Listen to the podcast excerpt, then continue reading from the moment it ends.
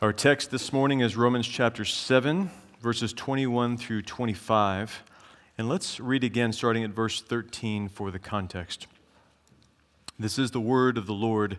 Let all who have ears to hear, hear.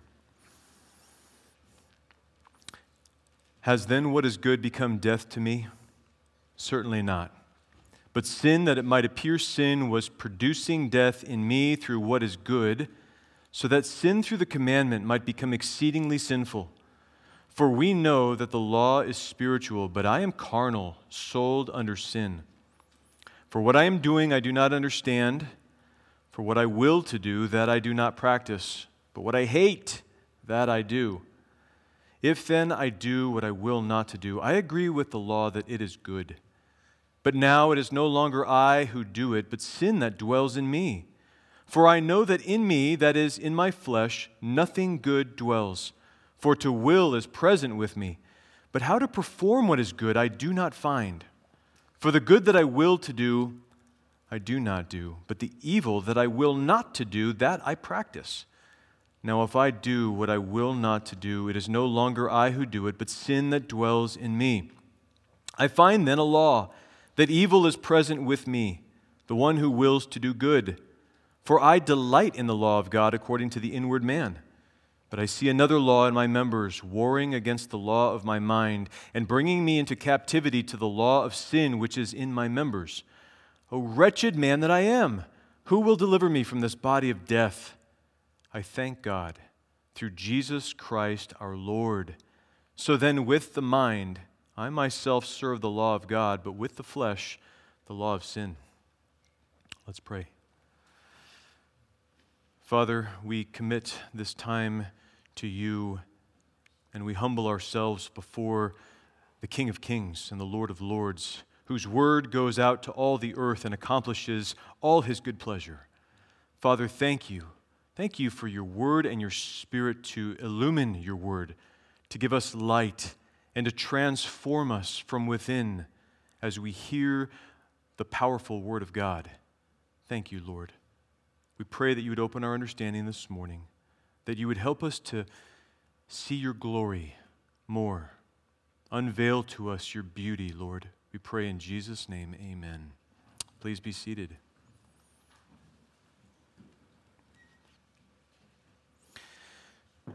Well, we are methodically working through Romans chapter 7, and this is a challenging portion of Scripture, uh, no doubt. Many have wrestled with particularly Paul's teaching in this stretch of the text from verses 13 to 25 for centuries. And there are different opinions on what Paul means by his writing here.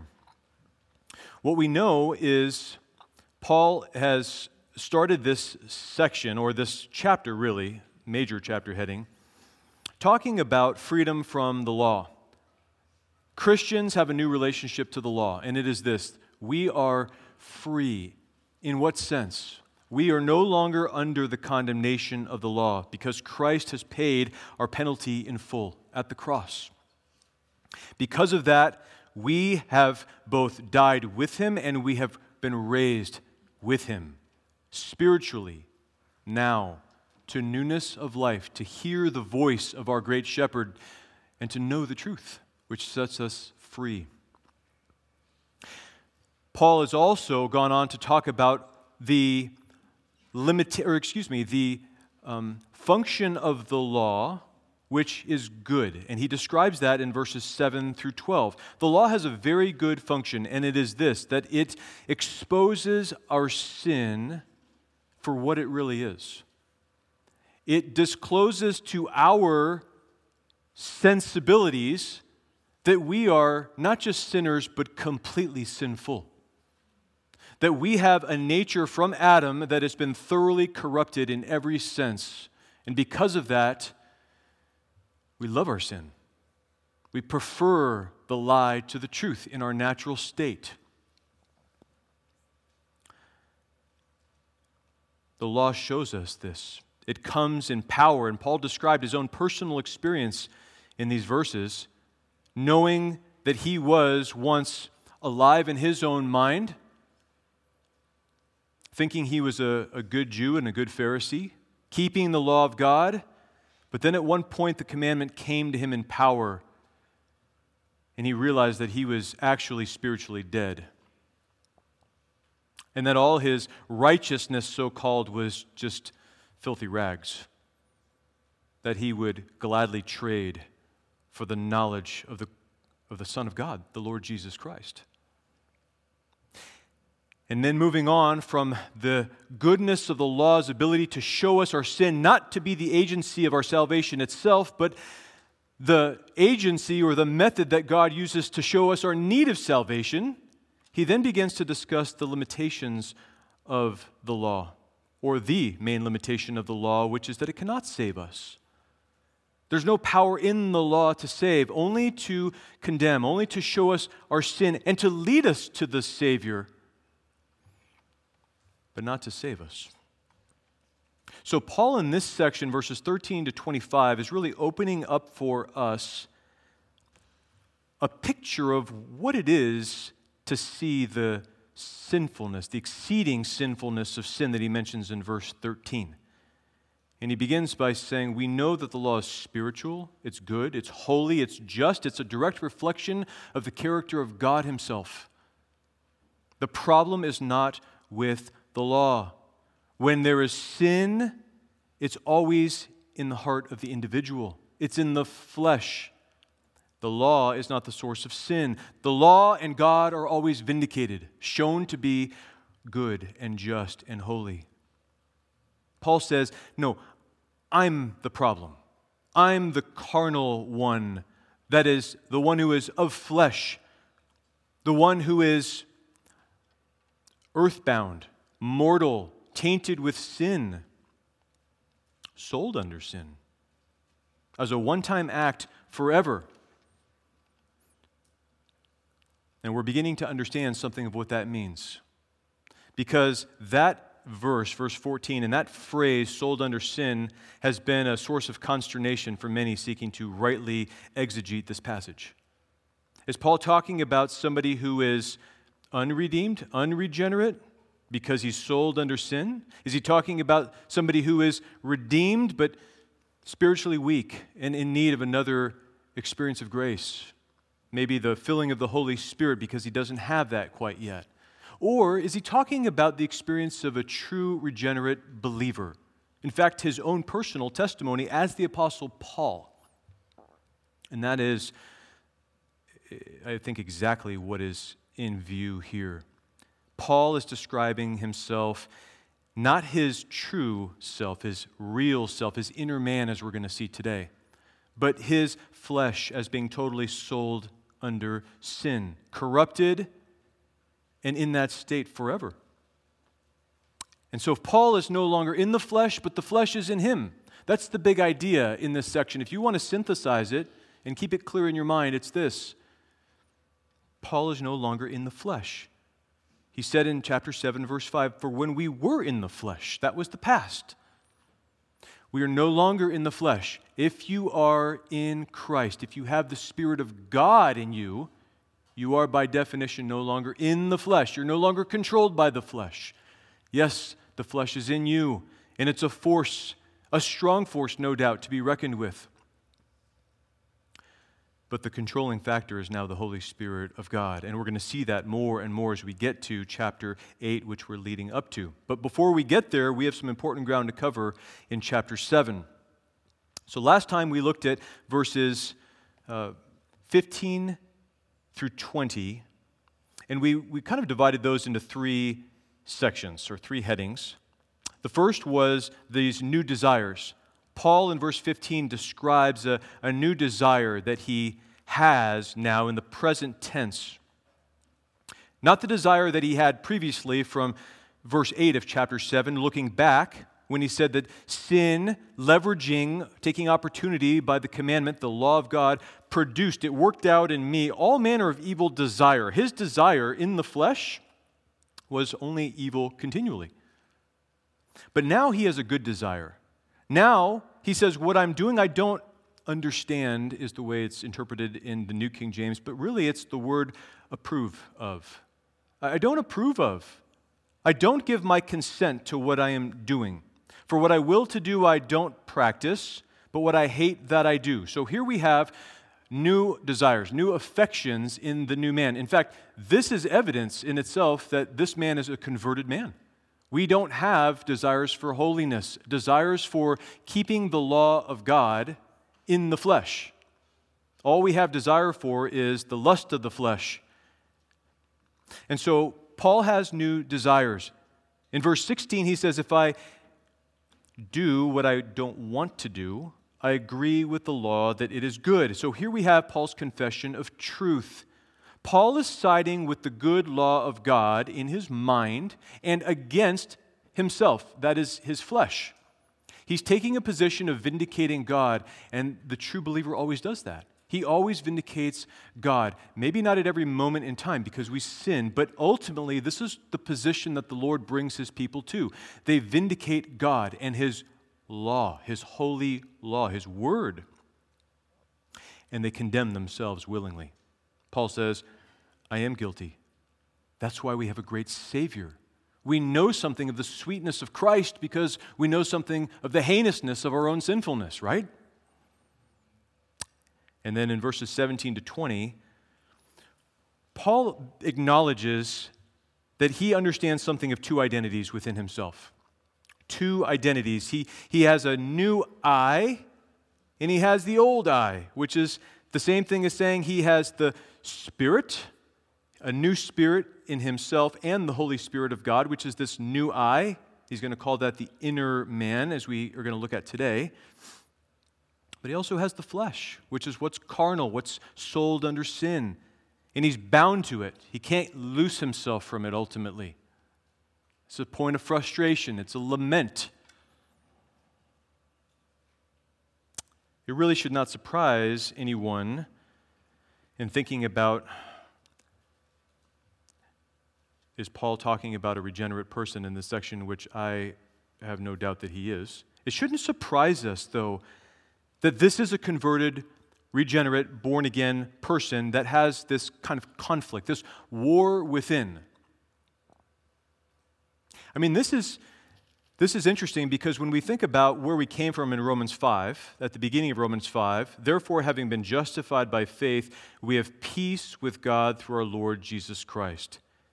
Christ took away the wrath of God that was abiding on us by his cross work for us in our place to give us peace with God. That is a reconciliation with God. We've been brought near to him. The enmity, the hatred that we had toward him, and his wrath that he had toward us has now been removed. It's been set aside. In fact, it's been punished fully in Christ. We have peace. We have standing with God. But we have a war within now. We have peace with God, but we have war with self war with the flesh. That's what the Lord has brought us to because he has caused us to be born again. So now we are no longer totally in the flesh anymore. Now we have both flesh and we have spirit that's alive, powered by the Holy Spirit of God. And we see it. And we hate what this flesh does. And we love righteousness and what the law of God has to say. We are at war with ourselves now. And so we began to look at this last week this warfare and the evidence of the warfare. But again, this conflict that we see here in Romans 7, this is not a new conflict. This is a conflict, brothers and sisters, that is threaded throughout the course of Scripture. This is the conflict of Esau and Jacob in the womb. This is the conflict of Isaac and Ishmael in the same family. This is the conflict of Israel and Canaan in the same land. This is the conflict of the house of Saul and the house of David in the same kingdom. This is the conflict of the seed of the serpent and the seed of the woman, who is ultimately the Lord Jesus Christ. But it's also between all the children of the devil and the children of God and that flesh is sold under sin. It belongs to the first birth, the Adamic kingdom, the fallen kingdom, the kingdom that's controlled by the spirit of disobedience, the prince of the power of the air, Satan himself. And so there is the conflict. It's everywhere in Scripture. Today I want to look at three more traits or evidences of this war within, um, really in verses 21 through 23. The first is nearness of evil, the nearness of evil. That's something we're going to see in verse 21.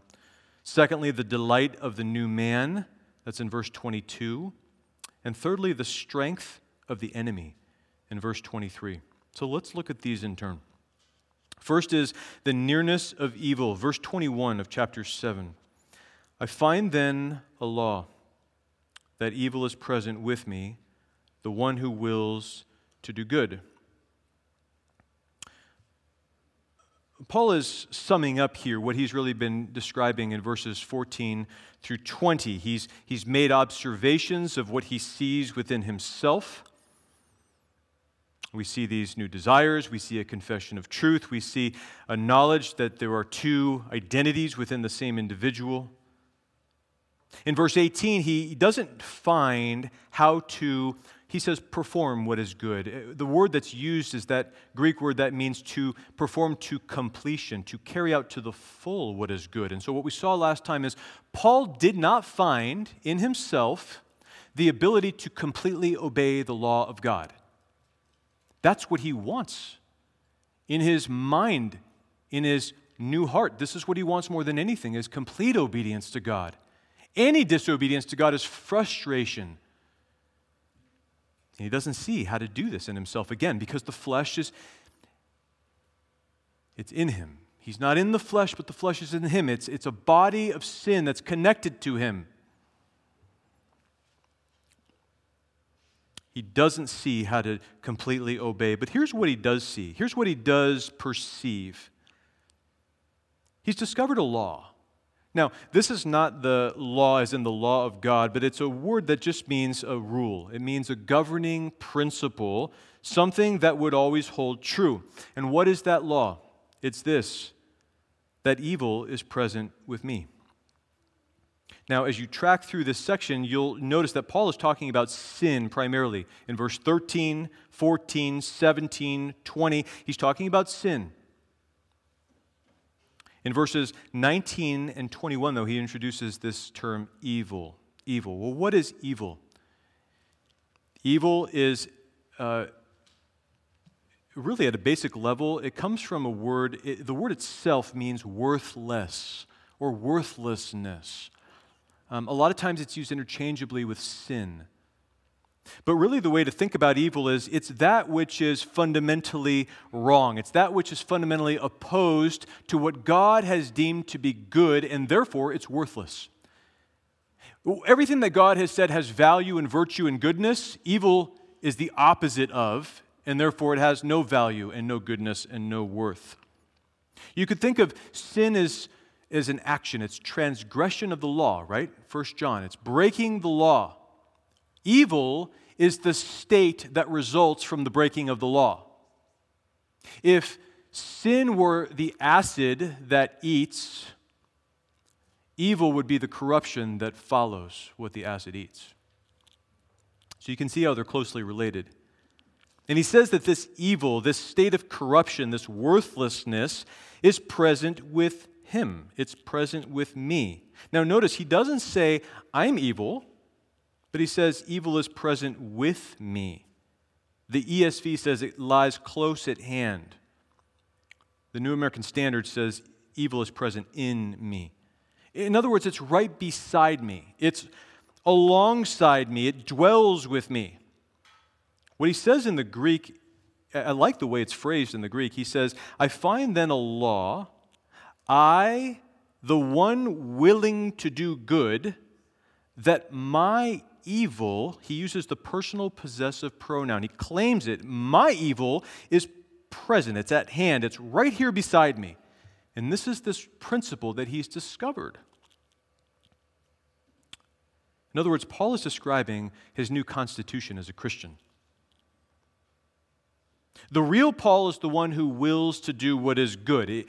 He has holy desires. He makes the good confession. But right next to him is this enemy. Evil, who is itself a state of corruption and worthlessness and is tied to him. It's what he calls the body of sin in Romans 6, verse 6. And because this evil is a governing principle, it is always with him. He cannot get away from it. This is what's going to lead him in verse 24 to cry out to God, O wretched man that I am, who will deliver me from this body of death? It will be with him until he dies, until the body is fully corrupted. He has discovered his greatest enemy, and it's not somebody outside of himself. It is inside him. It's as close as it can get to an individual. And this enemy is one who never sleeps.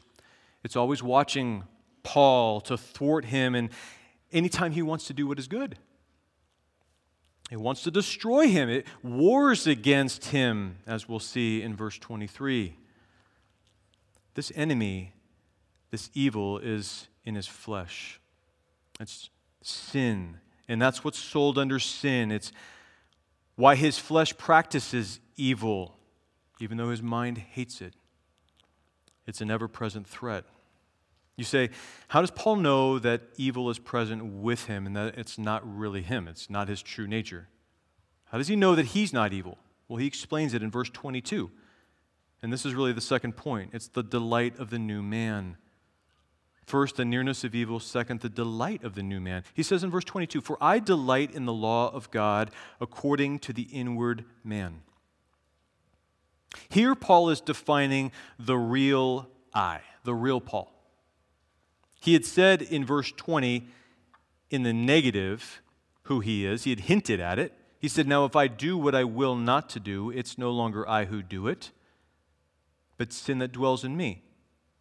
When I sin, it's not really me doing it because I hate my sin. I don't want to sin, I don't give approval or consent to it. But here he says it positively. He says, for I delight in the law of God according to the inward man. And he uses the Greek word that means with pleasure, sin idome. Idome, like hedonism. It's the word for delight.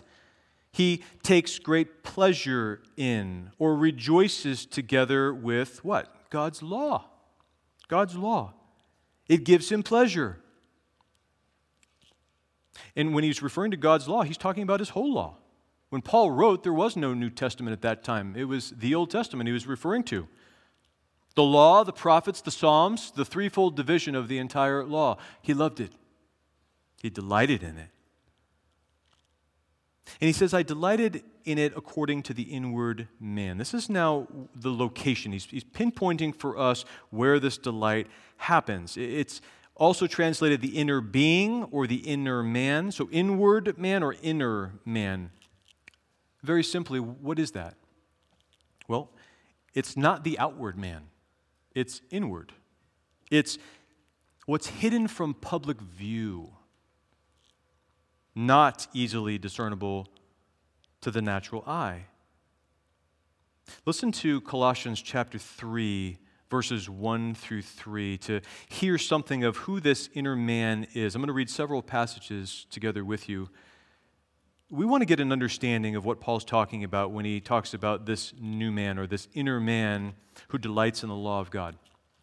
Colossians chapter 3 verse 1 If then you were raised with Christ seek those things which are above where Christ is sitting at the right hand of God set your mind on things above not on things on the earth for you died and your life is hidden with Christ in God. The new you is a spiritual you. The true you in Christ is a hidden person. In fact, hidden with Christ in God is what Paul is saying here to the Colossians. Where is that? Well, above, in heaven. We are seated in Christ with heaven where Christ is now. This is a mystery, brothers and sisters. We are both spirit and flesh. And at the same time, our spirit is with us and it is seated in heaven with Christ. We've been raised with him. Listen to it in Ephesians 2 4 and 5. But God, who is rich in mercy, because of his great love with which he loved us, even when we were dead in trespasses, made us alive together with Christ. By grace you have been saved, and raised us up together. That's past tense. This is something that's happened. And made us sit together in the heavenly places in Christ Jesus. This is the inner man. He's hidden because he's in Christ, in heaven, in God. This inward man is also described as the hidden person of the heart. Listen to 1 Peter chapter 3 verses 3 and 4. Do not let your adornment merely be outward, arranging the hair, wearing gold, or putting on fine, fine apparel. Rather, let it be the hidden person of the heart, with the incorruptible beauty of a gentle and quiet spirit, which is very precious in the sight of God. Now, Peter is addressing wives uh, in that passage, clearly.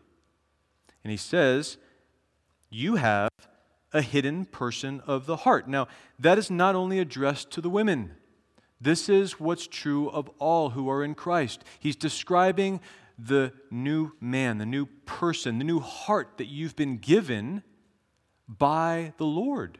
And it's described as gentle and quiet and very precious in the sight of God. It does not seek to adorn itself externally. It doesn't seek to draw attention to itself. In fact, the opposite. It seeks to draw attention to Christ and to make much of Him. That's the beauty of this inner man that both men and women in Christ share. In Romans 2, verse 29, Paul describes, in fact, he redefines for those who are ethnic Jews what a true Jew is. He says this But he is a Jew who is one inwardly, and circumcision is that of the heart, in the spirit, not in the letter, whose praise is not from men, but from God. So here's another snapshot of the inner man or inward man. It's the hidden man of the heart. It's associated with heart, this new heart. And we know that in categories of the Bible, the heart refers to the mind, the emotions, and the will. All of that is this new heart, or given to us in this new heart. It's a heart that's been cleansed, circumcised by the Spirit of God, not by the work of men, trying to adhere to the external law of God. And it's a heart that seeks its praise not from men, but from God. This is the inner man that loves the law of God. This is the inner man that Paul has, and this is the inner man that you and I have in Christ. This new man is also called a new creation or a new creature. 2 Corinthians chapter 5 verse 17. Therefore if anyone is in Christ, he is a new creation. Old things have passed away. Behold, all things have become new. It's a new kind of creature he's describing. Or you could say it this way a creature of a new nature. A new nature. And what is that nature? Well, it is the seed of the incorruptible God who abides in us. That's this new divine nature that we have been made partakers of. It's the new creation, a new kind of man. In Colossians chapter 3 again, he calls this inward man a new man specifically. He says this in verses 9 and 10 of Colossians 3 Do not lie to one another, since you have put off the old man with his deeds, and have put on the new man, who is renewed in knowledge according to the image of him who created him. This new man is renewed in knowledge. Knowledge. We're going to expand that a little bit more. Ephesians chapter 4, verse 24. And this is to those who have been born again, Paul says, and that you have put on the new man, which was created according to God in true righteousness and holiness true righteousness and holiness. And we talked about this last time briefly. This new man, this new you that has been born again, born from above, is seated above with Christ and yet is in you at the same time, cannot sin. is holy. In fact, is created in true righteousness and holiness, unable to sin. All the sin that we do emanates from the flesh. That's why Paul in Romans 7 says that he practices sin. Where? In his flesh. That's all the flesh can do. But this new man cannot sin, is holy, is pure, is undefiled, because it's the seed of the undefiled God that is in him. So, uh, one more. Ephesians chapter 3, verse 16. Listen to this new inner man and how he is strengthened. Ephesians 3:16 that he God would grant you according to the riches of his glory to be strengthened with might through his spirit in the inner man. So the inner man is strengthened by the Holy Spirit of God as we set our minds on him. That's how we're renewed in knowledge. We set our minds on the things of the Spirit of God, on the Word of God, on the, the Son, the Lord Jesus Christ, and His glory. And we are renewed. We are built up in the faith, strengthened by the Holy Spirit who testifies to the Son of God in meekness, quietness, a beautiful adornment. So, what are we learning here? This inward man, this new man, is the hidden man of the heart. He is the new creation. He is the quiet spirit who draws attention to Christ. He is holy and incapable of sin. He is renewed in the knowledge of God by God, the Holy Spirit. That's the inward man that Paul says delights in the law of God. The real Paul and the real us does not delight in sin any longer, brothers and sisters. That's the learning.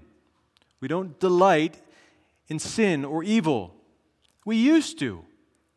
It's clear. Ephesians 4 again, Paul is saying to the Ephesians, do not walk like the unbelieving Gentiles any longer. This is verses 17 through 20 of Ephesians 4. In the futility of their mind, having their understanding darkened being alienated from the life of God because of the ignorance that is in them, because of the blindness of their heart. Blind mind, blind emotion, blind will. Who, being past feeling, have given themselves over to lewdness, immorality, to work all uncleanness with greediness. But you have not so learned Christ, if in fact you've been taught by him. That's not a portrait of the Christian as the pattern of life any longer. We don't delight in evil. Yes, evil may be attractive in a moment by moment basis, but you indulge yourself in whatever that might be, and you will be a miserable person because the Spirit of God in you will be grieved. You do not delight in evil anymore. God hates evil, and so his children hate evil. Now we delight in what is good. We delight in God Himself and in everything He says. This is the inner man that's hidden from public view. This is so important because Paul is saying this is not just a pretense of obedience that you have while secretly you're loving sin, secretly you're entertaining skeletons, so to speak, in your closet. No. No, not a pretense of obedience on the outside while secretly loving sin, but truly loving righteousness and hating sin even when you're in private. We have a really good illustration of this by our Lord Himself when He describes the Pharisees, right? Matthew 23. Woe to you, scribes and Pharisees, hypocrites, for you devour widows' houses and for a pretense make long prayers.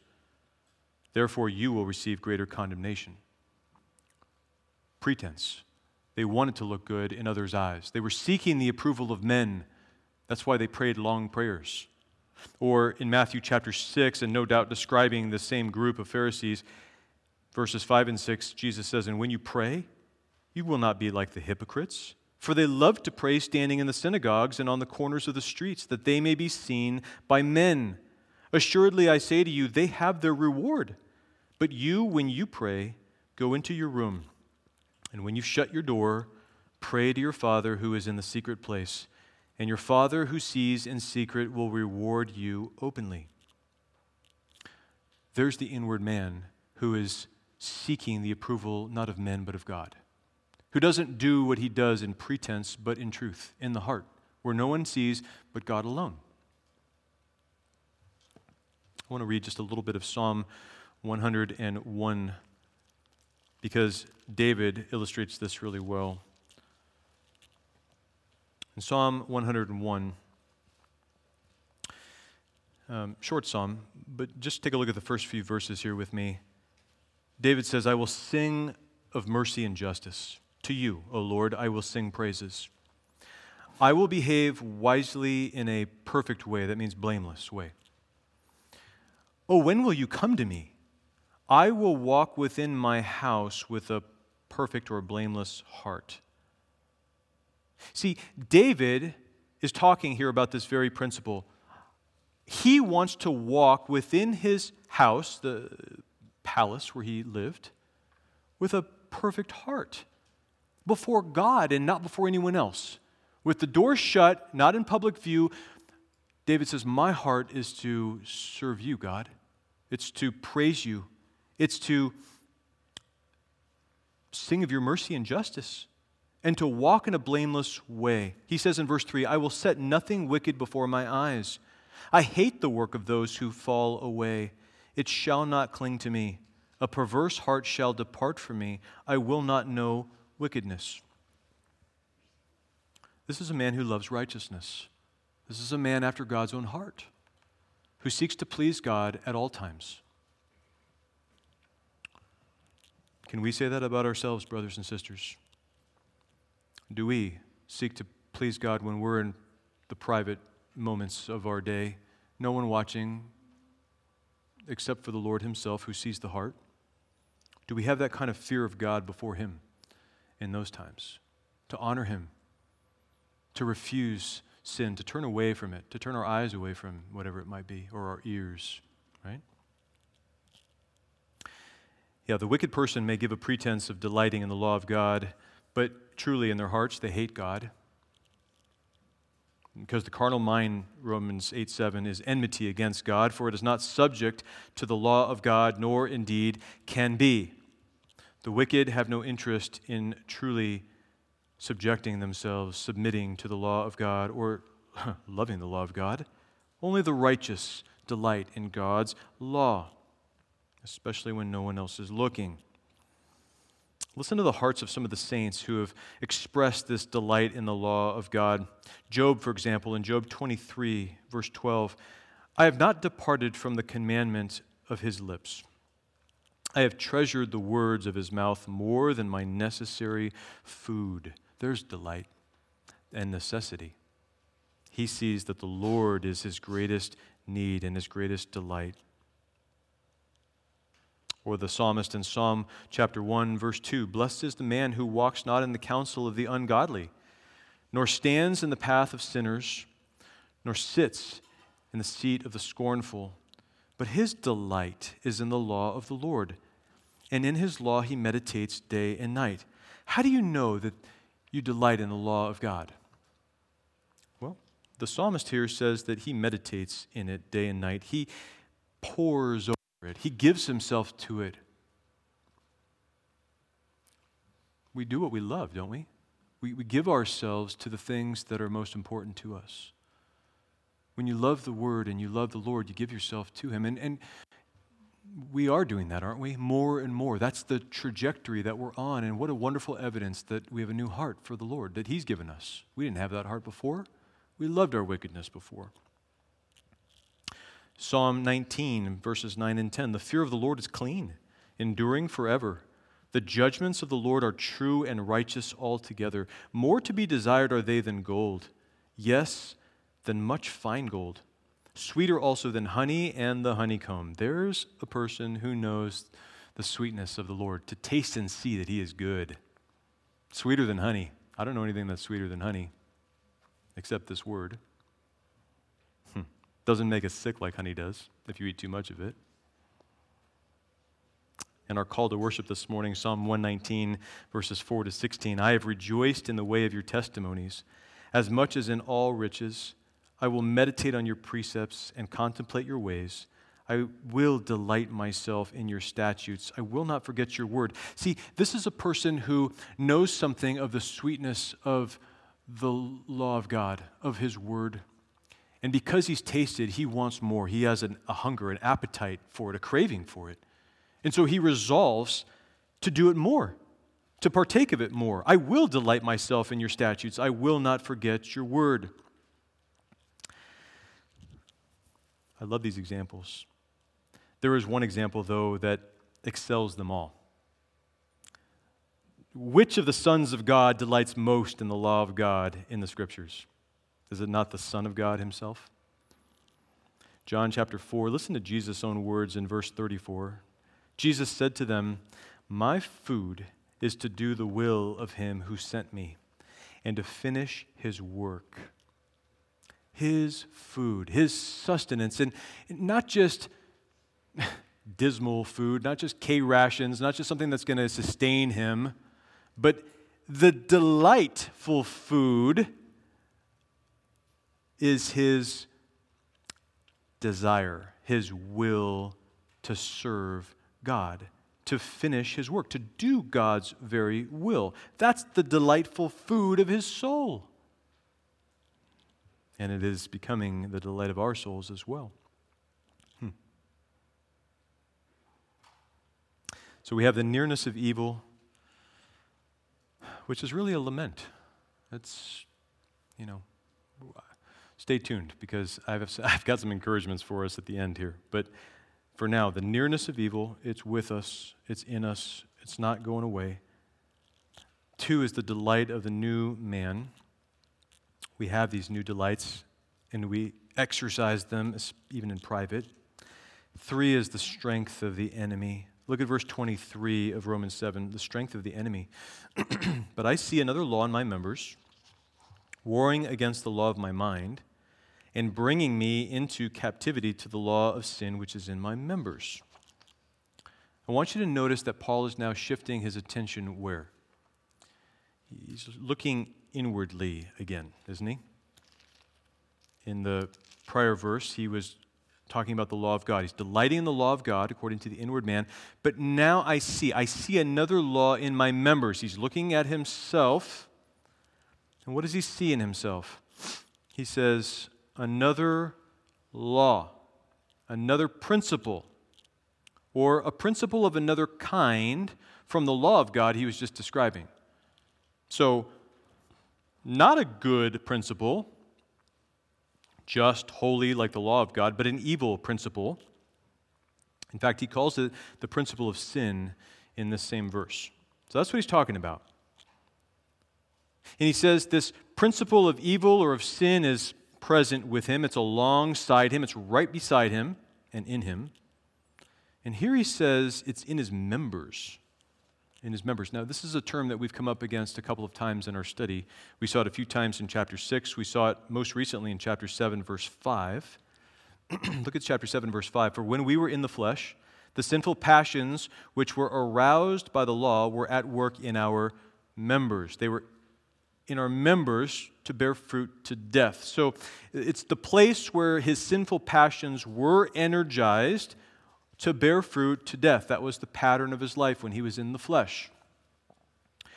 The members are the particular components of the mortal body, as he describes in Romans 6:19 and 6:13.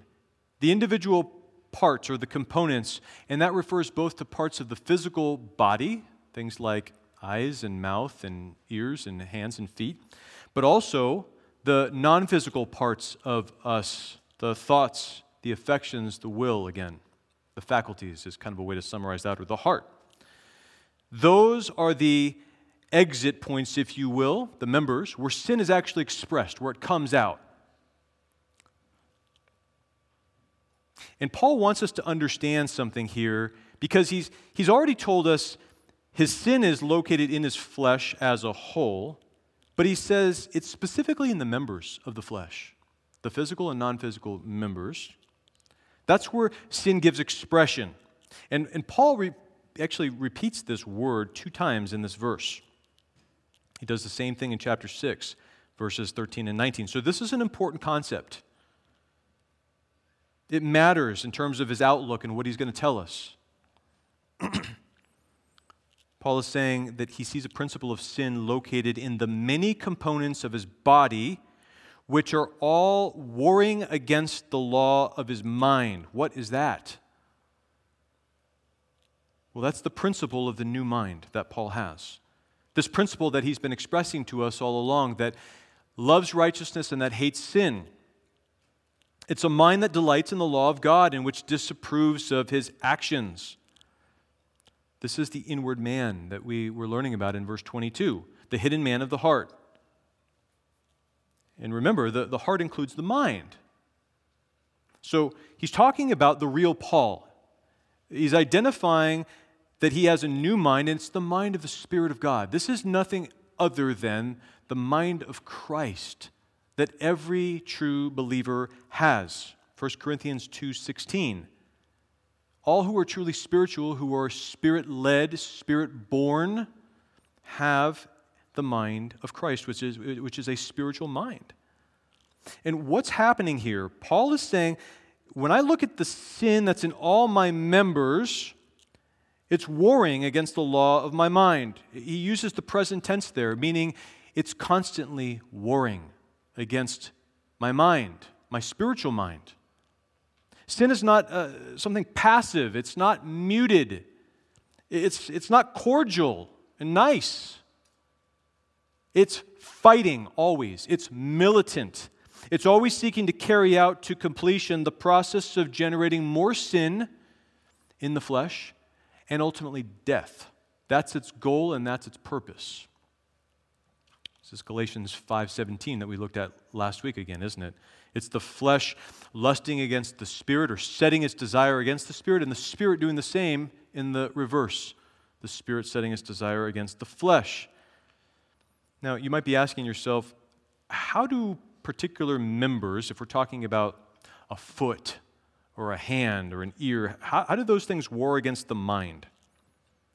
I mean, can a, can a foot war against the mind? Where is it that the battle is taking place, brothers and sisters? It's in the mind. It's in the mind that the battle takes place. Only a mind can war against another mind. Remember, we are the product of both our first birth from Adam and our new birth in Christ, in the same individual. We have an old mind and old affections and old will that still resides in our flesh and we have a new mind, the mind of Christ, and new affections and a new will to serve God and to obey Him completely.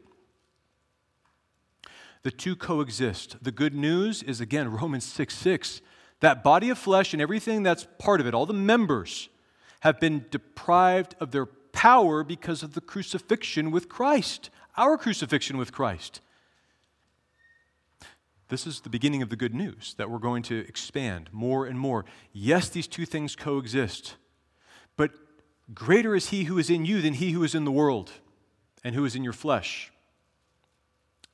The Spirit dominates the flesh as we walk in him, as we give ourselves to him, as we set our minds on him.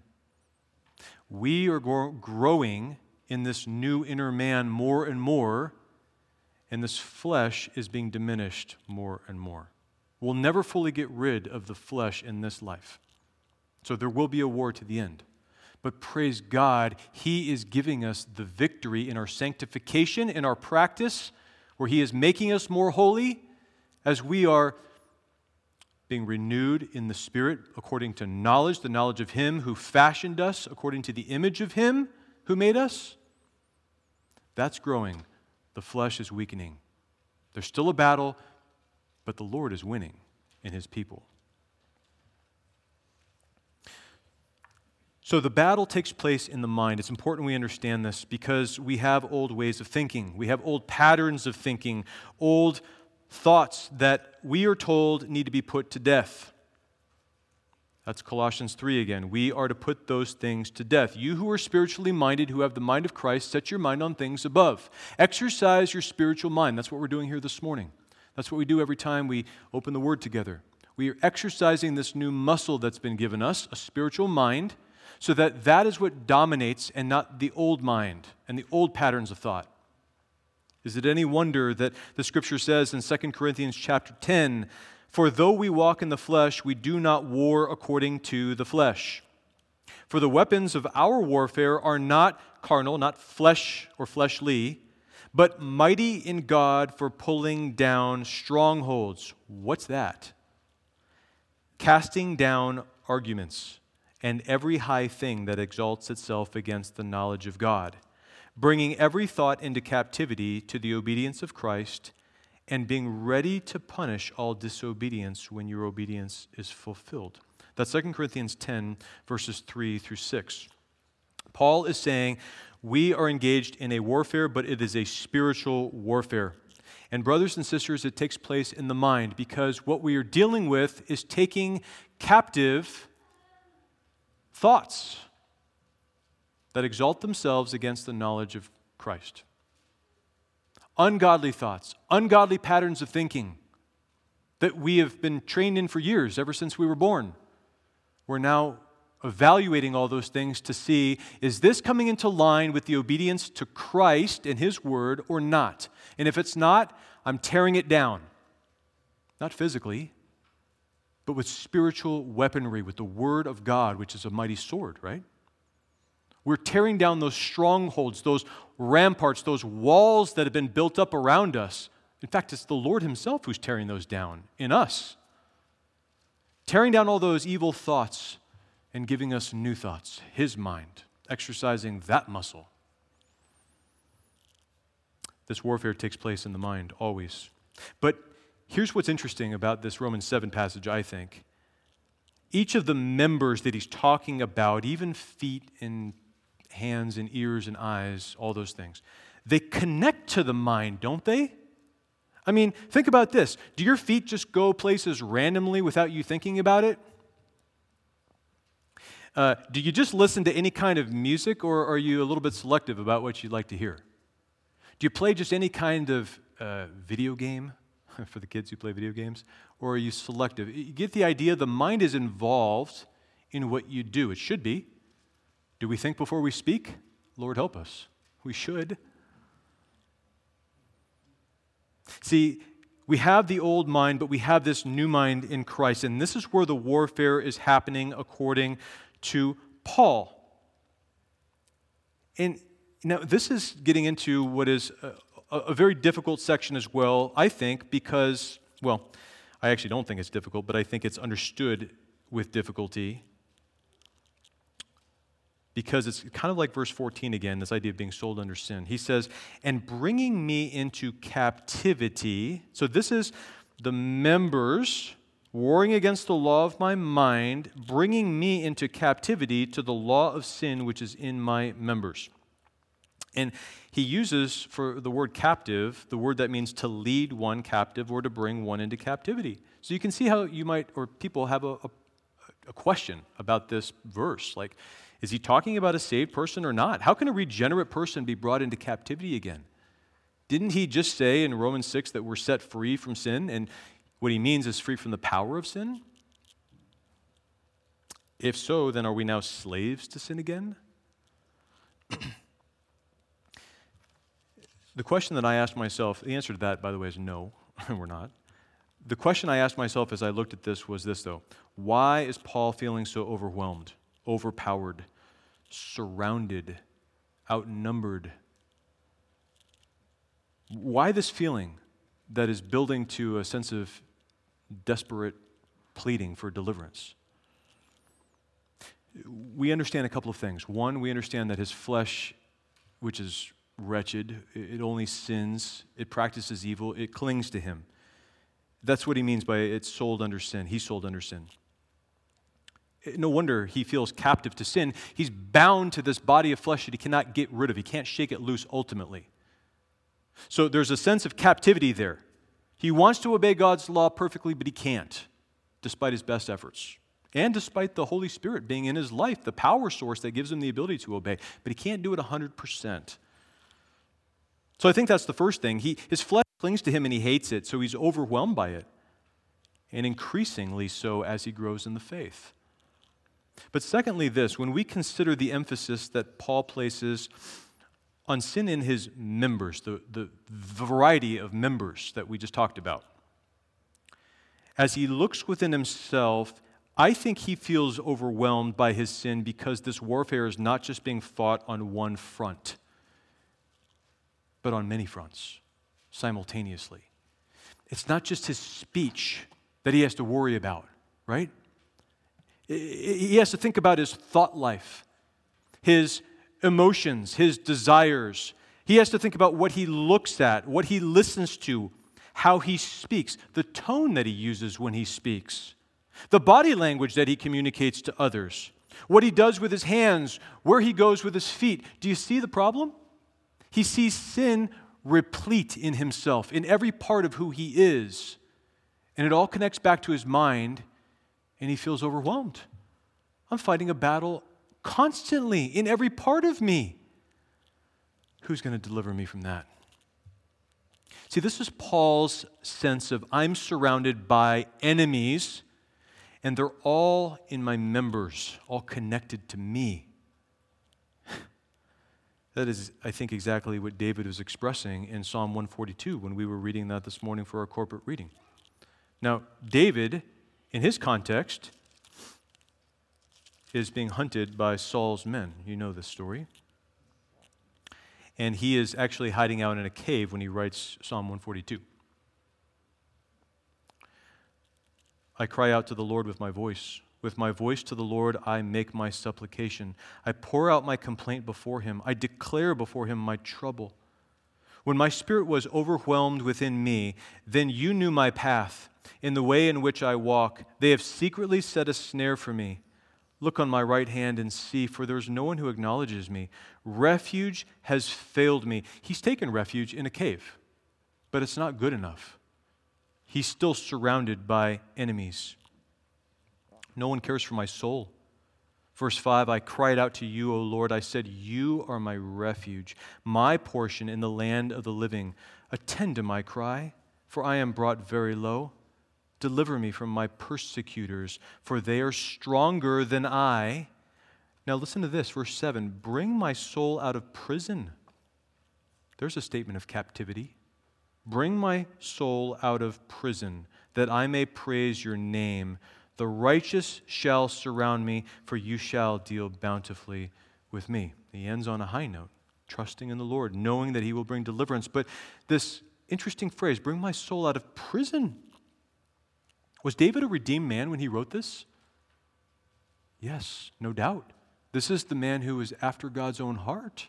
He loved the Lord, he delighted in God's law. He is saved, and yet he feels like he's imprisoned. Why? Because he's surrounded by his enemies. They're hunting him, they're laying secret snares for him to catch him, to destroy him. Those are outward physical enemies in David's particular context. But, brothers and sisters, this, I believe, is exactly the sentiment that Paul is describing in Romans 7 with regard to his internal enemies the flesh. We have three enemies in categories, don't we, in the scripture? We have the world, the flesh, and the devil. We have an inner enemy that is the greatest enemy of all the flesh because it expresses itself so fully in all of our members, we can't get away from it, and we're just becoming more and more aware of it as we grow. Paul said to Timothy in 2 Timothy chapter 3 verse 12, "Yes, and all who desire to live godly in Christ Jesus will suffer persecution." That is not only to be understood with regard to external persecution, physical persecution. It includes that. God's people will all suffer persecution. That means pressures. And those pressures come from the world, the flesh, and the devil. Paul in Romans 7 is describing a great pressure that he, as the mature apostle, experiences in the flesh, the war within himself. And that is the war within you and me. We are surrounded by enemies, but the enemies are within. and it, it overwhelms us. We feel outnumbered, overpowered. And the truth is, we can't deal with it in the flesh. We have no resource in ourselves to deal with that problem. If we try, we will be crushed. But thank God the Lord doesn't leave his people alone. He is an ever present help in time of need. David recognized it and he calls on the Lord. He says, You are my true refuge, not this cave. You alone cause me to dwell in safety. So we're still not to the climax here in Romans 7, which is, Wretched man that I am, who will deliver me? I'm so looking forward to going there with you next time, Lord willing. But just in closing, let, let me just give you a couple of encouragements, as I said I would. The first is on this point of the nearness of evil. Uh, evil, yes, it is an ever present reality in us. But here's the encouragement for the children of God, that evil does not prevail against us. Ultimately, it will not prevail against us. The Lord is our strength in that situation where it's us and evil side by side. And this is a model that I'm seeing in, in the scripture as well in many places. And just to give you a couple of quick examples, in Zechariah chapter 3, we have Joshua, the high priest. Zechariah has a vision of Joshua, the high priest, standing before the Lord, the angel of the Lord, and he is in, Joshua, the high priest, is in dirty clothes. Immediately to his right is Satan, who stands there accusing Joshua. So here we have a picture of evil present with me. But the Lord is there. In fact, the Lord is allowing Satan to be there, isn't he? And the only reason Satan's accusations don't destroy Joshua is because the Lord clothes Joshua in clean clothes. He takes off the dirty garments and he gives him clean garments, a picture of our justification. Wonderful. It, it, it's this truth evil is always near, but the Lord is there with us. Think about Job. Who was it who allowed the devil to come near to Job? Evil himself, the devil, to come near to Job and to attack him in every way except to take his life. Who allowed that? It was the Lord God in order that he might demonstrate his grace in Job's life. Or what about the Lord Jesus when he was led into the wilderness? Who was it who led him into the wilderness, into the presence of evil? It was the Spirit of God who had anointed him. God led him into the presence of evil to be tempted by the devil, but it was the Lord who prevailed by his own word. Amen? That's right. So, in all of these cases, the Lord allows, in his infinite wisdom, evil to dwell with us in order that he would show his glory through that situation so that he would overpower and override the evil with his good and make his name great. He doesn't take us away from evil altogether. This is so important to understand. He doesn't take us away from trials and hardship altogether. No, no. It's actually in the crucible that he sends us in order that he might demonstrate his power in that crucible. I am the one who holds you up so that you are not utterly cast down. I'm the one who defends you so that you're not destroyed. I'm the one who prevents you from being burned up and disintegrated. The Lord always prevails. So evil is a present reality, but praise God, He will not allow us to be consumed. The second is, in terms of encouragements, is this delight of the new man. We delight fundamentally in God because He's given us a new heart. Praise Him for it. We didn't have this before. If you love the Lord this morning, if you enjoy His Word, if you spend time with Him and you know Him as Lord and Savior and friend, and you walk with Him and you talk with Him throughout the day, praise Him. He's given you that new mind and heart and affection for Him. That is a wonderful evidence that you belong to Him. It's not so with the wicked. They do not love the law of God, they make a pretense of loving God, but in fact, in their hearts, they hate God. And thirdly, the strength of the enemy is great, no doubt. The world, the flesh, and the devil, they wage an intense warfare against us, but mark this the most intense battle takes place in our flesh, within ourselves. It's within us. And it takes place not on one front, but on multiple fronts. And it takes place simultaneously. It's relentless, it's constant. It's a battle for the mind, always. And as we grow in grace, brothers and sisters, I wish it weren't so in one sense, but in another, it's wonderful. The more we see our sin, the more terrible we feel about it. We feel worse as we grow in grace. But that itself is an evidence that we're growing in grace. We see our sin more for what it is. We see the exceedingly sinfulness of sin. And we hate it. And as long as we look to ourselves in that condition and keep our eyes on that war within, we will be overwhelmed, outnumbered, overpowered. We will feel like the hymn writer said in Christ, the sure and steady anchor, while the tempest rages on, when temptation claims the battle and it seems the night has won. It seems so. But that's because we've got our eyes on ourselves. Deeper still then goes the anchor. Though I justly stand accused, I will hold fast to the anchor. It shall never be removed. Who's the anchor? Christ Himself. The answer is looking to Christ, our anchor, so we live. Live now in the Spirit. Not fulfilling the desires of the flesh and the mind anymore. Seeking His will and His glory above all things. So may our prayer this morning, loved ones, be this Psalm 119, 37. Turn away my eyes from looking at worthless things, evil, and revive me in your way. He is strengthening our inner man by his Spirit as we set our minds on him. The new man is growing, the old is fading away we are gaining mastery. The Lord is gaining mastery over us as we grow in our sanctification. That's really what this is about. I mean, think about it. If your new man is pure, holy, undefiled, not able to sin, what's, what's the battle? It's the flesh. We are gaining mastery by the Spirit of God in controlling the flesh, giving life to our mortal bodies so that they obey God.